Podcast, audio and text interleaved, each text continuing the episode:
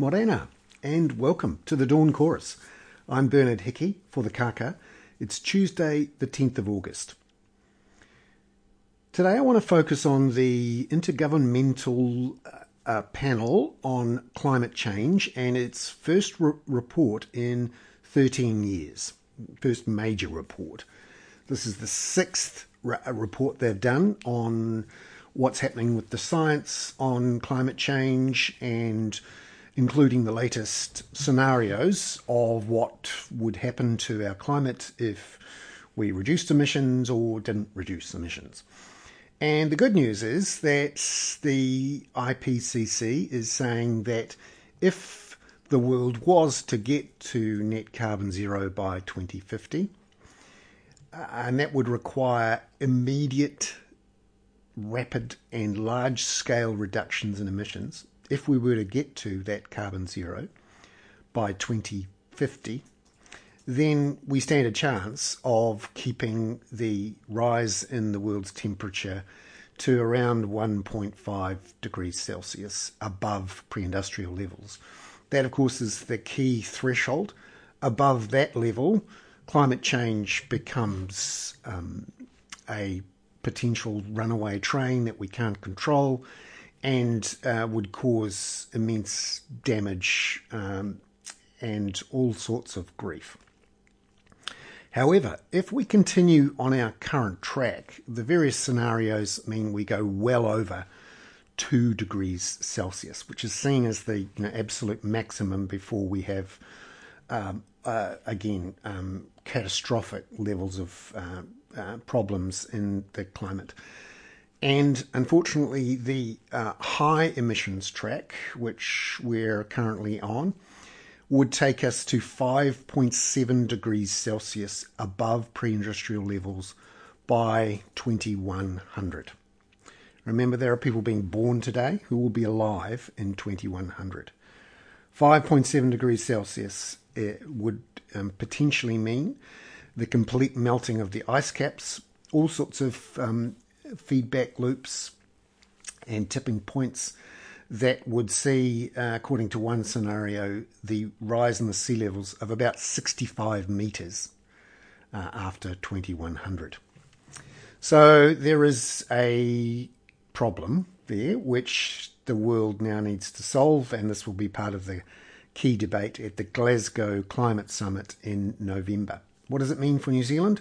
Well, one, we are one of the biggest laggards, of course, in per capita um, climate emissions, and uh, our emissions have risen significantly since 1990. Many other industrialized countries have actually reduced their emissions.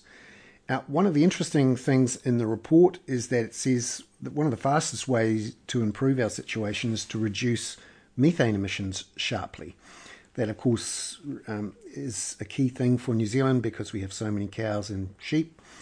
And this will no doubt become more of a focus of the debate. How do we reduce our emissions from our stock and our agricultural exports? Uh, and it's tough politically for any government to do this, and you can see this obviously in the global picture with many in the um, industrializing world, the third world, saying uh, that um, if they're going to reduce poverty and improve um, their position, then uh, they are going to continue increasing emissions, and that those countries who are now rich should be the ones that bear the burden of reducing their emissions the most. Uh, the other thing is, you know, even in the industrializing countries, trying to get people to give up things that they uh, have built into their lifestyles is politically very difficult. And frankly, in New Zealand, no government from either side of politics has made any significant um, political moves to um, reduce emissions in a way that would be meaningful. To give you an idea of how hard it is, uh, just two small issues. The um, move to impose a rebate um, on uh, double cab utes uh, to help improve the number of purchases of electric vehicles, along with talk of um, a second harbour crossing uh, for cyclists and walkers, saw a big backlash, um, Mike Hosking type backlash over the last two or three months. That's reduced the government's poll ratings by about 10 percentage points to uh, an area where potentially you could see a change of government if you, that trajectory of of dropping in the support for the government continued.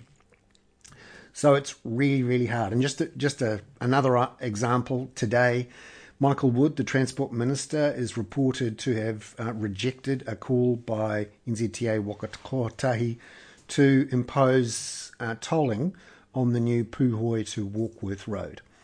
So, one of the biggest tools that we're likely to have to use to um, reduce our emissions is congestion charging in cities. So, effectively, you know, a, tax on car use on motorways and cities. Uh, and if if you think that's going to be politically easy, then just putting a, a toll on the Puhoi to, to Warkworth Road um, shows you how hard it will be. Uh, and that's one of the challenges for the next decade or two. One of them for any government is how to um, convince the public, who understand obviously the issues with climate change, but in any public good uh, issue, everyone says yes, but not me and not now. So that will be an issue. Elsewhere in the news today, again, reinforcing our challenges on climate change, we burnt many, many tons of coal last night at Huntly after Transpower was forced for the first time in 10 years to announce a supply emergency. There had been a record high surge in demand for power around about 7 o'clock as a lot of people turned on their new heat pumps and heaters. Remember, one of the things we've done is removed a lot of uh, um, wood burning fires and gas burning uh, heaters and moved to electricity. Now, one of one of the ways to reduce our emissions is to use renewable electricity uh, in our cars and the like. So, one of the risks is that in future, if we were successfully able to convert our transport fleet to electricity, you would see a whole bunch of people in the middle of winter drive their cars into their garages around 5 to 6 uh, p.m., plug them into the power, walk inside, and turn on their heat pump and that would uh, cause an immense uh, drag on uh, um, demand, uh, an increase in demand, and a drag on supply. In the middle of winter, when uh, solar and uh, if we had a dry winter, our hydro supplies would be difficult. it does beg the question again about whether or not our electricity market is working properly to provide secure supply and affordable prices uh, when, um, for example, the major small uh, independent electricity retailers are pulling out of the market. Luke Blincoe from Electric Kiwi made that point again today. And uh, uh, you do wonder, with very high wholesale power prices, why we are struggling to produce the extra renewable supply to deal with these sorts of uh, demand spikes. And it could be worse, of course. Um, we understand about 165,000 families uh, every winter struggle to pay their power bills and are likely to have not turned on their newly installed heat pumps in their private rentals. So, um, this is one of the challenges here. We have um, prided ourselves on having high uh, renewable energy generation, but a good chunk of it, about 13%, is used every day to make aluminium at Tiwai Point, and there's no signs of that changing any time in the next three or four years. And the challenge now will be for the big gentailers to rock on and start producing a lot of renewable energy from wind farms in particular. Okay, elsewhere in the news, um, uh, overnight uh, that we should keep an eye on. Uh, in America, uh, the Democrats have put forward a a budget for $3.5 trillion in new spending and also some corporate tax increases, uh, which is interesting.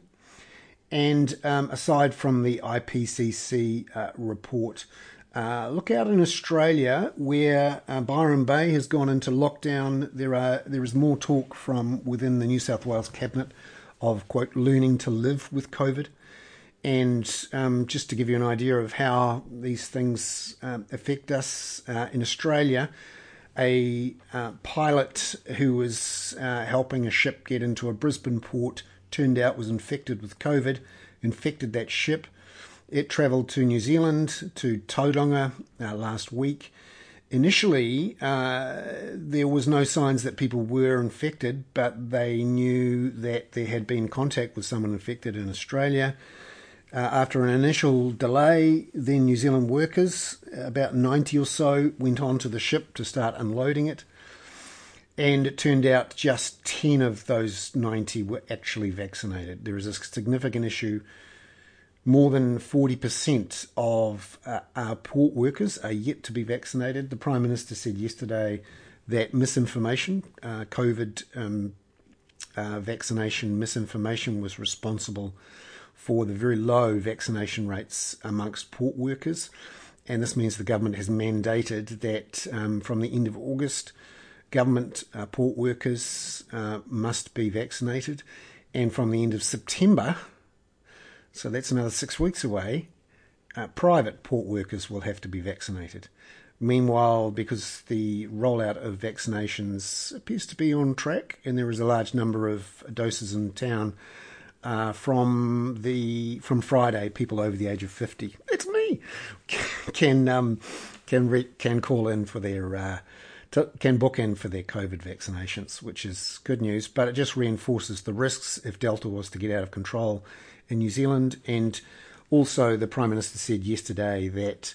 Um, indicated it was very unlikely there's going to be any sort of reopening of the bubble, Trans Tasman bubble, basically until the Australians uh, uh, and us are significantly vaccinated. We'll find out on Thursday what that means. In Australia, their thresholds that they're they're using to say whether or not they open up is eighty percent. Uh, and interestingly, um, yesterday a new poll out in Australia showing that 10% of Australians will absolutely refuse to be vaccinated. So there's not much room for error there. That's the Dawn Chorus on Tuesday, the 10th of August. I'm Bernard Hickey for the Kaka. Ka kite anō. Oh, and look out for a fantastic Kaka pick in today's Dawn Chorus.